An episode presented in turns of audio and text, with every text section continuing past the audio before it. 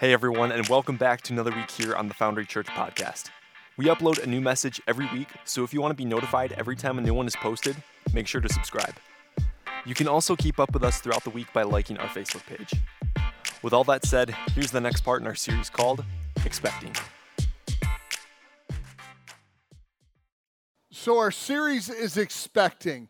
And I know this that this past week was full of expectations, right? We were expecting guests to come over, or maybe we were expected to be somewhere. Maybe we had expectations over what would take place. I know some of us were probably excited out of our minds to get together with family we haven't seen in a while. And it was just this great moment to kind of get back together. Maybe your, one of your kids was off at college and they came home for the first time since August. You could look at them and see how they're doing.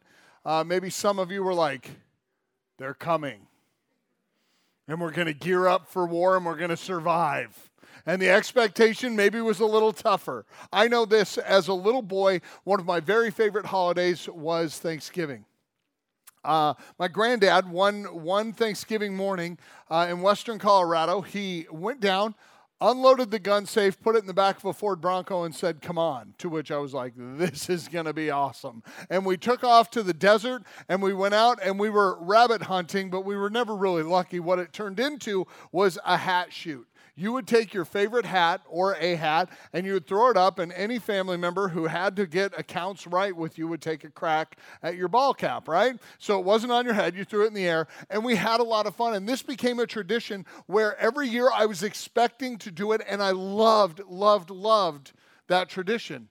It became the expectation. When Halloween was over, I was my, my heart was on Thanksgiving morning. And I didn't realize that it was actually something that happened because my brother, myself and my cousins were, were tormenting my grandmother one Thanksgiving morning. And we're like, when will it be ready? Oh, this is so great. Aren't you happy, Grandma? Do you want to hear about the movie we watched yesterday? And finally, she looked at Granddad and was like, get them out of here. And he took us, uh, took us shooting, and it became our tradition, and the expectation for it just kind of grew exponentially every year. It was such fun. And you waited to get what was promised. Even though for us, sometimes the promise wasn't spoken, we just knew we were going out on the desert Thanksgiving morning and we're going to have some fun. When we look at the idea of expecting, you know, expecting, what does it mean for us as people when we're expecting, when something's well, maybe there's a promise of something that's going to come. And today we're going to look at, well, actually, for, through the entire Christmas series, we're going to look at the sense of expectation and what it means to us and how we can prepare our lives for what's going on. We're going to use Isaiah chapter 9 as a springboard into our series and really hold it throughout because it speaks so much into the expectations that the Jewish people had for a Messiah and for the Messiah that you and I claim as Lord and Savior. So, real quick Isaiah the prophet. He ruled during the reign of King Ahaz, which was the most dark and despicable king in all of Judah. Ahaz closed the temples, he took part in child sacrifice. He was as bad as it gets. And out of that deep darkness, a voice of a prophet under the Holy Spirit's influence came out and he was he was writing down and speaking the word of the Lord. So 700 years before the birth of Christ, Isaiah starts penning his prophetic words from God. He starts putting them down on paper, and as he writes, these words emerge out of there. There are four messianic promises that take place in Isaiah chapter 9. Wonderful counselor is one of the things that God promises our Messiah will be. Everlasting Father, Mighty God, and Prince of Peace. Those are the really the four names, the prophetic messianic promises of who this king, who this Messiah will be. And as we lean into it today, we need to remember that 700 years before the birth of Christ, the identity of the Messiah was revealed. And you can say, well, maybe they wrote those parts after Jesus was born. They have a, um, an actual intact scroll from the prophet of the prophet Isaiah that was transferred onto the scroll 100 years before Christ was born. This is, is history to us. To them, it was prophecy. God was telling them what was to come. So I'm going to invite you, you can follow along on the screen as we dive in to Isaiah chapter 9, verses 1 through 7. It says this Nevertheless, there will be no more gloom for those who are in distress. In the past, he humbled the land of Zebulun, the land of Naphtali, but in the future, he will honor Galilee of the nations by the way of the sea beyond the Jordan. The people walking in darkness have seen a great light. On those living in the, in, deep, in the land of deep darkness, a light has dawned. You have enlarged the nation, you have increased their joy. They rejoice before you like people do at the harvest, which I think for Thanksgiving is super fitting. Like literally, that's what it is. It's a time of harvest, and we celebrate God's abundance. As warriors rejoice when dividing the plunder. For as in the day of Midian's defeat, you have shattered the yoke that burdens them, the bar across their shoulders, the rod of their oppressor. Every warrior's boot used in battle and every garment rolled in blood will be destined for burning, fuel for the fire. For unto us a child is born, unto us a son is given, and the government will be on his shoulders. He will be called Wonderful Counselor, Mighty God, Everlasting Father, and Prince of Peace. Of the greatness of his government and peace there will be no end. He will reign on David's throne and over his kingdom, establishing it and upholding it with justice and righteousness from that time on and forever. The zeal of the Lord Almighty will do this.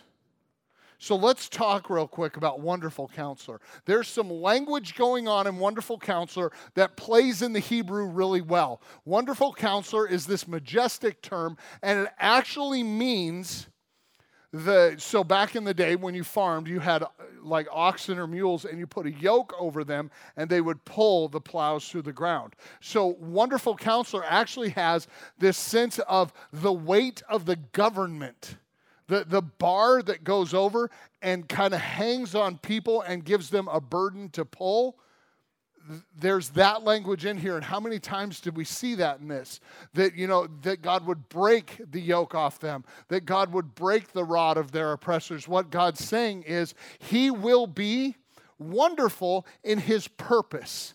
That's actually a translation of wonderful counselor. He'll be wonderful in his purpose which makes us ask the question what are the purposes of god as revealed to us in christ and the purposes are our redemption. First and foremost, we're forgiven of our sins. We're redeemed from everything that separated us from God. And then we are called according to his purposes for the glory of Jesus Christ. These lives that have been kind of a train wreck thus far become very purposeful. He's wonderful in his purpose, and he does this by counseling us. A counselor who guides and speaks truth and sometimes a difficult word, but speaks truth into our life to call us according to his purposes. The wonderful counselor. That gives you a glimpse of what this means. But I think the question could be asked what would that look like in the biblical narrative? How can we see the wonderful counselor at work in the biblical narrative? And is there an example of this that fits in the Christmas story? I think there is. In order to tell that story or in order to read that story, I need to give you some background. Four characters Zechariah, who is a high priest in the Jewish worship system, living in Judea with his wife um, Elizabeth, who is they are well advanced in age. They are they're older. Okay, so we're to guess mid 80s. All right, and they've never had children, and they live in the Judean foothills.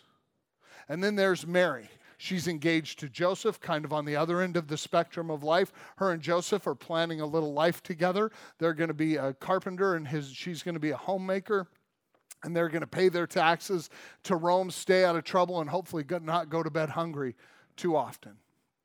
They're going to be faithful Jews, and that's their future, right? But something happens. Zechariah is ministering in the temple, and the angel Gabriel comes to him and says, Zechariah, the Lord has heard your prayers, and you are going to be a dad. Okay, maybe the 85 year old thing didn't catch you on that, but um, you're going to be a dad. Elizabeth, who has been barren, is going to give birth to a son. To which I think he has to be like, Will you tell her? Because I'm kind of scared of how this is going to land, right? A little nervous, but he tells him this, and he, he actually, uh, Zechariah is he doubts. And the angel says, You will not speak a word until your son is born. Indeed, Elizabeth does become pregnant and stop about six months into the term of her pregnancy when the same angel, Gabriel, appears to a young virgin betrothed to Joseph in Nazareth. Her name is Mary. And he says to her, Blessed are you among women, you who are highly favored. The Holy Spirit is going to come on you in power, and you are going to conceive, and you are going to give birth to a son, and his name is to be Jesus. He will be Emmanuel, God with us. Mary, this young teenage girl, is like, wow, okay, may it be to me as you have said. Her faith is extraordinary. She, she reaches out and grabs on and says, Okay, I'm your servant. I'll do what you say. May it be to me as you have said. And so Mary takes a journey. And she goes on a walk to see her aunt Elizabeth and uncle Zachariah in Judea, about 70 miles from Nazareth. And she takes this footpath down. And that's where we pick up our story. We find ourselves in Luke chapter 1, verse 39. At that time, Mary got ready and hurried down to a town in the hill country of Judea, where she entered Zachariah's home and greeted Elizabeth. You know, like, hey, Elizabeth, I'm here. When Elizabeth heard Mary's greeting, the baby in her womb leapt. Elizabeth was filled with the Holy Spirit. Hold on to that phrase filled with the Holy Spirit. The Spirit of God invaded her like pouring water into something, like invaded her. And in a loud voice, she exclaimed, Blessed are you among women, and blessed is the child that you bear. But why am I so favored that the mother of my Lord should come to me? As soon as the sound of your greeting reached my ears, the baby inside of my womb began to leap for joy. Blessed is she who believed that the Lord would fulfill his promises to her. Like, no, hey, Mary, I didn't know you were coming. That. That is what is said. And I believe it points us to the perfect example of the wonderful counselor. There is no way Elizabeth knew that Mary was pregnant. There was no way that Elizabeth knew. And what happens in this, and I love this, it says this when Elizabeth heard her greeting, the baby in her womb leapt, leapt, and Elizabeth was filled with the Holy Spirit. Let me ask you a question. Anybody here have an older brother or sibling? Maybe, yeah. Anybody here ever go up to get a drink out of the hose in summertime? One of the few great culinary delights of childhood. Anybody? Okay, good, not just me. And when you're getting a drink, you're like this, and your brother says, like, put it in your mouth. And you're like, oh, okay, is that easier? And, like, oh, and they're like, whoosh. And you find out how many places water can come out of the human face, right? Anybody else have that magical experience? It's so good. I look at this like that's how it had to be for Elizabeth. I remember one time Lincoln put the water to me one time, and like I could see the streams shooting out my nostrils. I was like, oh, I didn't know that could happen, but sweet. Um, you know, it just came, kind of rushed out of me. I couldn't resist it. When Elizabeth heard the sound of Mary's voice, the Spirit of God, for her, it was like drinking out of a fire hose. It had to come out. And her words were not just like, Blessed are you among women who have to. It says she screamed in a loud voice. She had to say what the Spirit was pouring into her. She had to respond to who God was declaring, and she couldn't keep quiet. Blessed are you among women, and blessed is the child you will bear. Kind of had to steal some thunder from Mary to be like, well, I'm pregnant, you know? Like, how, what would that be like? And here's the weird thing Elizabeth is well advanced in years and pregnant. I think that should maybe be a headline. Maybe Elizabeth's like, oh, Mary's here. I can't wait to tell her that you're having a baby. It's so kind of counterintuitive. It's so counterintuitive that what she sees is not the miracle growing in her, she sees what God is doing in Mary. By what? The wonderful counselor. The wonderful counselor who is speaking forth the wonderful purposes of God into Mary's life. And what we have in this is a moment where, can you imagine for Mary? How good that sounded? Now, I don't know about you, but I, when I drive somewhere, I do something, or if I go for a run, which is more like a slow walk with heaving and gasping, um, but, but when I do something like that, I chew on thoughts. Like my, my head like I, am kind of a dangerous like runner. I need to be like on sidewalks because I'll just I'll run and I'll be thinking about something.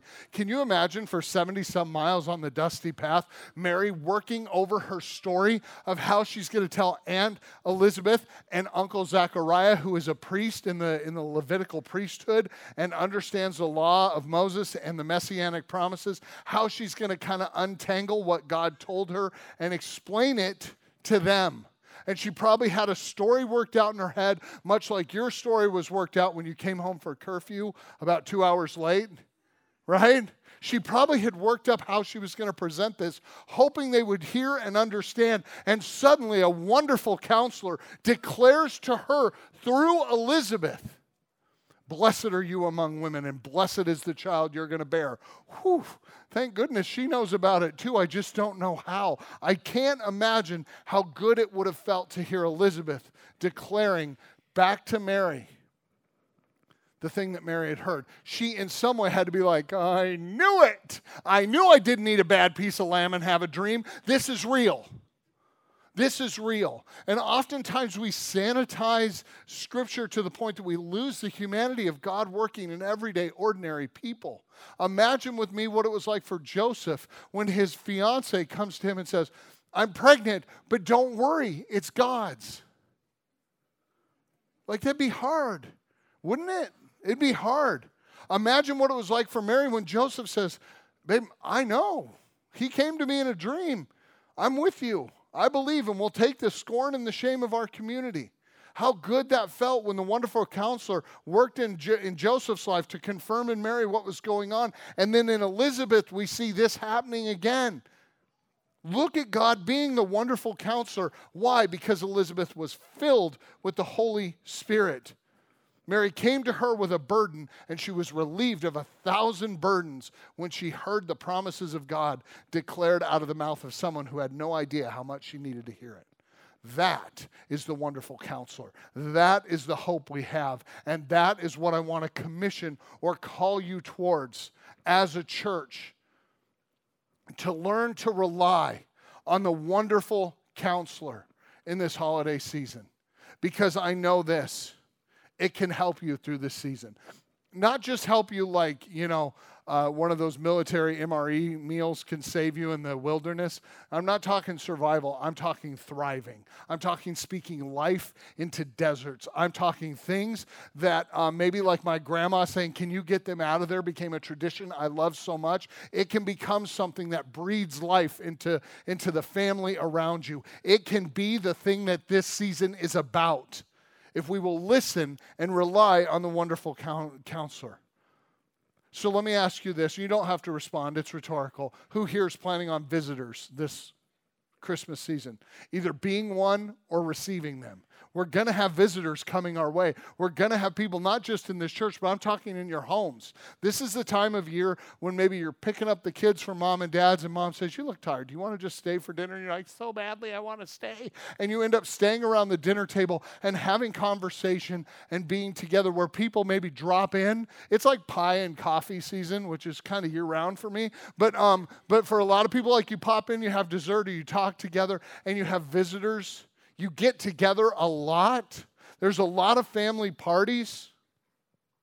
What if we came to these events filled with the Spirit that is a wonderful counselor to our friends and loved ones?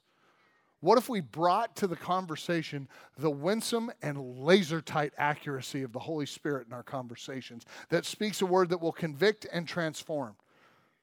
To speak a word that only the Spirit knows they need. Because let's be honest, we can mask it pretty good that we don't need to hear from God. But all of us find ourselves in seasons where we desperately need to hear from God. And all of us are called to rely on the Holy Spirit in such a way that we become people who carry the Word of God forward. We speak words of wisdom that are well beyond our pay grade, so to speak, because the Spirit of God puts them into us. We have to learn to rely on God for counsel.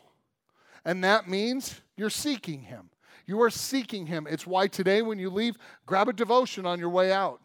Even if you're if you're visiting or whatever the case is, if you're a regular attender, grab a devotion on your way out. Seek God in his word And in those devotions, in your prayer time, spend time and seek earnestly. Be willing to do more than the basics. See, I find a lot of times we're willing to do the basics, but we're not willing to really get into the mud and wrestle with some things and really seek God. I want to put a, a face or a reality to seeking God. So join me in what I know has happened to you, like it's happened to me. You're getting ready for Thanksgiving dinner, and you know that you were commissioned to bring green bean casserole. And so you go and you get the ingredients out because you're going to lay them out on the island before you have to make them the next day. And you look through, and someone has eaten the French's fried onions. And you're like, I know who it is because they stunk yesterday, you know. And you're like, Josh, sorry, bud. And you're like, Josh, what'd you do that for, you know? And and he's like, I was just hungry, and onions sounded good. And you're like, why, why, right? Because without the onions, green bean casserole is the worst version of soup ever. Ever. So you're like, oh. you're just look, you're like, day before Thanksgiving. And you say those words I'm going to Meijer's. and off you go. You have to park at Mr. U over by McDonald's, cross 131, you get winged by a semi. Into the store, you stagger, bedraggled, wrecked in an emotional, hollow corpse.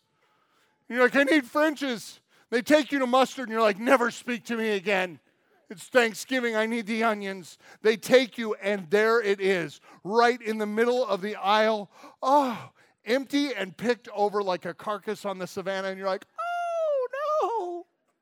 I'm going to 16th Street. So you go over, same thing happens. Next thing you know, you call and you're like, I'm going to Family Fare. It's been three hours. Don't backtalk me. I'm on a mission. And you go dark like a Navy SEAL in Afghanistan. You are going to get your quarry. Into the store you go, and they say, Well, we have these, and there's some janky off brand fried onion. You're like, Never give me that. I'm a purist. I need French's. You wind up in Dollar General in Caledonia and you're standing there, tears salting down your face, weeping, saying words that make no sense. French's, oh, sweet onions. You grab more than you'll ever need. And you run out and then you come back in and you pay and you're like, please don't arrest me. You pay for it. And you get home and you hold it up like Simba. Ah, I present you the very thing we need. Have you ever done that? Maybe not as hyperbolic, but you go on the hunt and you're going to get that thing. That is seeking earnestly something that changes everything. We are to seek earnestly the Spirit of God, His wisdom and His wonderful counsel to speak into lives the very wonders of the gospel and a call to new life. It's a call to new life. Seek Him. Seek Him like you're desperate. Because I will tell you this you're going to seek a lot of other things. You are going to get prepared for Christmas. Like it's Christmas card season. And you will move heaven and earth to get that half a millisecond of your family going, right before you're like, wow, and you turn on each other, right? And you will get that picture and you'll mail it out and you'll make the right cookies that no one can eat unless they're a guest. And you'll do all these different things that you will do the right gift for the tough person to shop for, the one that actually makes the person who never laughs go, and you're like, oh, I did it. I have lived. And you're so happy. You'll do all these things, and you might just miss the one thing that actually matters. You might miss in your preparations for an appearingly perfect Christmas the very substance that makes Christmas. We were given a wonderful counselor, and Jesus doesn't want to play a part in Christmas. He is Christmas. He is the one who speaks a word into the lives of those we love. So let me ask you do you have a loved one in your life who needs to hear a word from God? And you and I both know we are too ignorant to come up with it. So what if we just seek Him? What if we just seek Him and ask God to speak a word we need to hear? Speak a word they need to hear. What if we're courageous enough to, when God tells us to say something, we'll say it, but it makes no sense? Or you may think, Eric, you don't understand. No, maybe I don't, but I'll tell you this Elizabeth sure did, because her 15 year old niece walked in from a long walk and she declared her pregnant before hugging her, before showing. Right? She declared her pregnant. That, that's speaking a word that only God could know. What if we took some time this holiday spe- season and we spoke the winsome, magnetic, wonderful language of the Spirit of God, which always does one thing it reveals Jesus Christ and it draws people near to Jesus Christ. It transforms us from our old broken selves into a wonderful new self. How great is it to know that the wonderful purposes of God are held firmly in your life? You're filled with the Holy Spirit. Do you not know that your body is the temple of the Holy Spirit? Don't tell me you can't. We already know that. Let's do it on His terms, not ours. Let's speak as He gives us the words. Let's be a people who bring encouragement to those who really need it, not by our own power, not by our own intuition, but by His Spirit. Remember in the series Short and Sweet, you should, it was last week, um, but the book of Jude, and they talked about how these people lived by their instincts. And instincts can mask a lot of things, but in the end, our instincts are always going to be wrong in spiritual matters. We have to depend not on our instincts, but on the Spirit of God to move and to speak, to convict and to call, to transform and to work. Don't rely on you. Turn and seek after Him earnestly. Seek the power of God to speak the right words, to challenge the right people, to encourage and bless those who are in your life. Because guess what? They're coming to your house or you're going to theirs. You're going to be at company Christmas parties. You're going to be at family Christmas parties. You're going to be surrounded by people who are screaming on the inside. I just need someone to tell me this matters, that, that God is calling me. And you're going to go up and say, I just want you to know that God does love you and He has a purpose for your life. And then they're going to start crying and you're going to run for the green bean casserole because you don't know what to do, but it's the wonderful counselor speaking through you. Will you seek Him? Because I will tell you this, church God is speaking. It is not a silent age that we live in. The Spirit of God is moving and speaking. The problem is we are tone deaf. We are so occupied with everything around us and the preparations for the appearance of a perfect Christmas that we miss the wonderful counsel of the one who gave us Christmas. I invite you to just hold on to this little phrase. You have a wonderful counselor. You have someone who has a wonderful purpose in mind for you and it will break the yoke, the bar of slavery to addiction, to brokenness, to lies, to shattered relationships. He will break the yoke of those things off of you and set you free under the counsel of His purposes. Amen? May we, the church, tuck this little nugget in our heart that 700 years before Jesus came, Isaiah declared, one of the things they will call him is Wonderful Counselor and you are of a blessed generation that you know this to be true today. It's not in the future, it's present. May the Spirit of God dwell mightily in His church. Lord Jesus Christ. It is, it is hard to fathom that a holy God, such as you, would, would deem us worthy of salvation. But God, thank you that you decided eternity was too long without us. So you sent yourself, and in the person of Christ, you became our wonderful counselor. And you, de- you declared wonderful purposes for such broken shells of humanity as us. And you promised that you would never leave us and you'd never let us go, that you would give us the person of Christ, and Christ gave us the Holy Spirit. So today we ask, Holy Spirit, come and be for us the one who reveals the wonderful purposes of God, the one who reveals into our lives the counsel of God, that we may speak forward into the world, and our words would be like seeds in soil. They would erupt with new life and the world around us would come and draw near to Him who gave us such a holiday. Thank you, God, for Christmas. Thank you, God, for being the counselor who speaks into our lives. In Jesus' name, amen. I love that line Come and behold Him, the one and the only. There is no other hope to offer in this season. You can put on the perfect Christmas, everything go great, and miss the point of it all. So I invite you to take some time in your life, starting now, to come and behold the one and the only. The God who did not see eternity without you as something worth living, so he chose to give himself to have you there. The one and the only. The God who loves you, the God who calls you by his name and gives you everything you need in order that your life may declare that truth that you are loved, that you are given eternal life, and that you are redeemed. That is your message to convey. And you cannot do it by your own instincts, wit, and wisdom. You can only do it if you are someone who lives in relationship with a wonderful counselor, who speaks words of hope and truth and never seems to miss. Never seems to miss the mark when the Spirit of God speaks. It just lands in a sweet spot. So I encourage you, as you leave today, make sure you take devotions. Get in those devotions. Spend time in the Word of God, praying and seeking God, asking Him how the wonderful counselor can speak clearly and powerfully out of your life. Because I, I promise you this He's speaking. Will you listen? Will you listen? As you go from this place, as you tune your ear towards Him, may the Lord bless you. May the Lord keep you. May the Lord cause his face to shine upon you and be gracious to you. May the Lord turn his face towards you and give you his peace. In the name of the Father, Son, and Holy Spirit. My friends, it is time for the church to leave the building. You are dismissed. Thanks for listening to this week's message.